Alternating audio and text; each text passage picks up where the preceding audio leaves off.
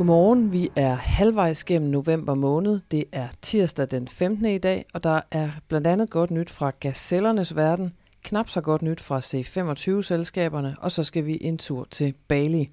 Her kommer dit overblik over det seneste døgns vigtigste erhvervsnyheder fra danske og internationale erhvervsmedier. Velkommen til Morgenbriefing. Jeg hedder Sofie Rud. En flot gazelle på forsiden af børsen i dag illustrerer historien om, at Danmarks hurtigst voksende virksomheder slår rekorden i antal fra 2008. 2651 højt flyvende virksomheder er i år blevet kåret som gazelle, og det er det absolut højeste antal i gazellekåringernes levetid, det skriver børsen.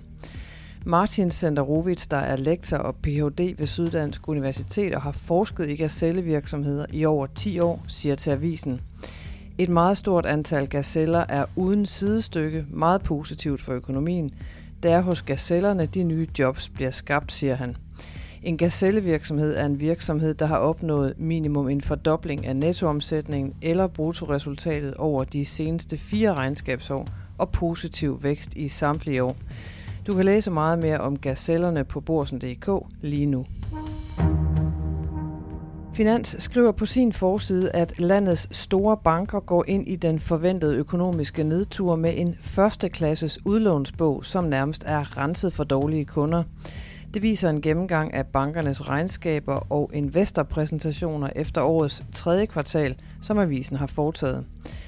Det får ekspert Lars Krul, som er seniorrådgiver ved Aalborg Universitet og ekspert i bankerne, til at rose bankerne for deres udlånsindsats. Bankerne har været klogere og mere forsigtige i deres udlånspolitik end op til finanskrisen, godt hjulpet på vej af nye krav fra Finanstilsynet. Det viser nu sit værd, siger han til Finans. I børsen kan du læse, at en lavine af nedjusteringer har ramt 18 ud af 25 selskaber i C25. Nedjusteringsbølgen kommer efter den seneste regnskabssæson, som altså har fået analytikerne til at skrue ned for afkastpotentialet. Det viser en gennemgang, som børsen har foretaget af Bloomberg Data. Lone Kærgaard, som er administrerende direktør hos for- Formueforvalteren Investering og Tryghed, der bredt er investeret i danske aktier, siger til børsen, Hele aktiemarkedet har haft brug for en ændret prissætning, når renterne stiger, som de gør, for så har du pludselig en helt anden tilbagediskontering af afkantspotentialet og et konkurrerende produkt, der hedder obligationer, siger hun. Analytikerne er gået hårdest til GN Store Nord, Demand og Royal Unibrew, og du kan læse mere om det på borsen.dk. Lego-arvingen Anders Kirk Johansen, der er nevø til Kjeld Kirk Christiansen, skyder et tocifret millionbeløb i det danske teknologiselskab Simplitur, skriver børsen i dag. Til gengæld får Johansen en aktiepost i selskabet på mellem 10 og 15 procent. Siden, siden 2015 har Simplitour specialiseret sig i digitale betalingsløsninger til parkeringsindustrien. Johansen siger i dag til børsen, det er en god virksomhed, og med det rette kapitalindskud tror jeg på, at man virkelig kan komme ud over stepperne og slå endnu flere pæle i parkeringssystemerne, siger Anders Kirk Johansen, som er en del af den gren, der blev købt ud af Lego i 2007. På Bali mødtes den amerikanske præsident Joe Biden med sin kinesiske præsident Pangdang Xi Jinping mandag. Mødet, som var de to præsidenters første personlige møde som ledere, varede 3,5 time og blev brugt til at signalere et ønske om at forbedre båndene mellem USA og Kina. Det forhold har været yderst afkølet, særligt efter spændingerne om Taiwan, skriver Financial Times. De to præsidenter mødtes som optakt til G20-topmødet på Bali, som øh, starter i dag tirsdag og kører onsdag. Og det er 19 af verdens største økonomier samt lederne for EU-organisationerne, der mødes der. Det kan du følge med i på borsen.dk. Amazon står over for en massiv fyringsrunde blandt selskabets ansatte som en del af en dyb sparerunde, det skriver Wall Street Journal mandag. De mange fyringer, op til 3% af Amazons medarbejdere, kan komme allerede i denne uge, oplyser en kilde til avisen. Fyringerne vil ske primært i administrationen og inden for teknologiområdet, for eksempel Amazons Alexa-produkter. Den enhed har tabt 5 milliarder dollars, svarende til ca. 36 milliarder kroner om året de seneste par år. Det skriver altså Wall Street Journal. Det amerikanske boligmarked kaster lange skygger ind i den amerikanske økonomi. Ikke siden 1980'erne har amerikanerne set mere negativt på det at købe bolig, end de gør i dag, det skriver børsen. Det er rentestigningerne, der har skåret en lunds af bolighandlerne, og i Jyske Bank så stiger bekymringen for, at sprækkerne på det amerikanske boligmarked kan trække økonomien med ned, mens nykredit ser tocifret prisfald forude, det skriver børsen i dag. De amerikanske aktier indledte ugen med kursfald, da renterne tikkede i vejret i både den korte og den lange ende, og især så lagde det pres på vækstsektoren med de store tech-selskaber i spidsen, som endte i relativt massive tab.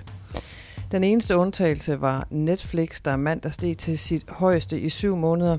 Streamingkæmpens aktier har medvind efter sit seneste regnskab, hvor selskabet vendte tilbage til kundevækst – S&P 500-indekset faldt med 0,9 procent, og Nasdaq gik ned med 1,1 procent mandag aften. Har hjemme lukket C25 med et lille bitte plus på 0,1 procent. Siden slut september har C25 således hentet et afkast på 18 procent. Og du kan læse mere om regnskaber og aktiemarkedet på borsen.dk Investor.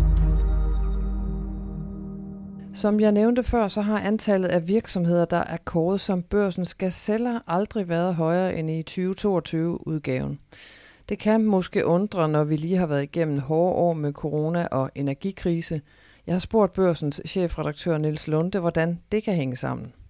Det kan også godt lyde som et paradoks, men forklaringen er, at når der sker nogle meget store ændringer i et samfund eller i et marked, så er der ikke kun virksomheder, der klarer sig dårligt, der er også virksomheder, der klarer sig rigtig godt de er simpelthen virkelig dygtige til at se nogle nye forretningsmuligheder i de forandringer, der sker, og det gælder i høj grad gazellevirksomhederne. Og så er der den forklaring også, at vores økonomi fik et hurtigt comeback under coronakrisen. Philip Schrøder, der er professor i Aarhus, siger til børsen i dag, at konjunkturerne under coronakrisen havde form som et slags V. Coronakrisen blev simpelthen ikke så dyb, som vi troede i første omgang, tilbage i foråret 2020. Men hvad betyder de mange gazeller for dansk erhvervsliv og for resten af samfundet?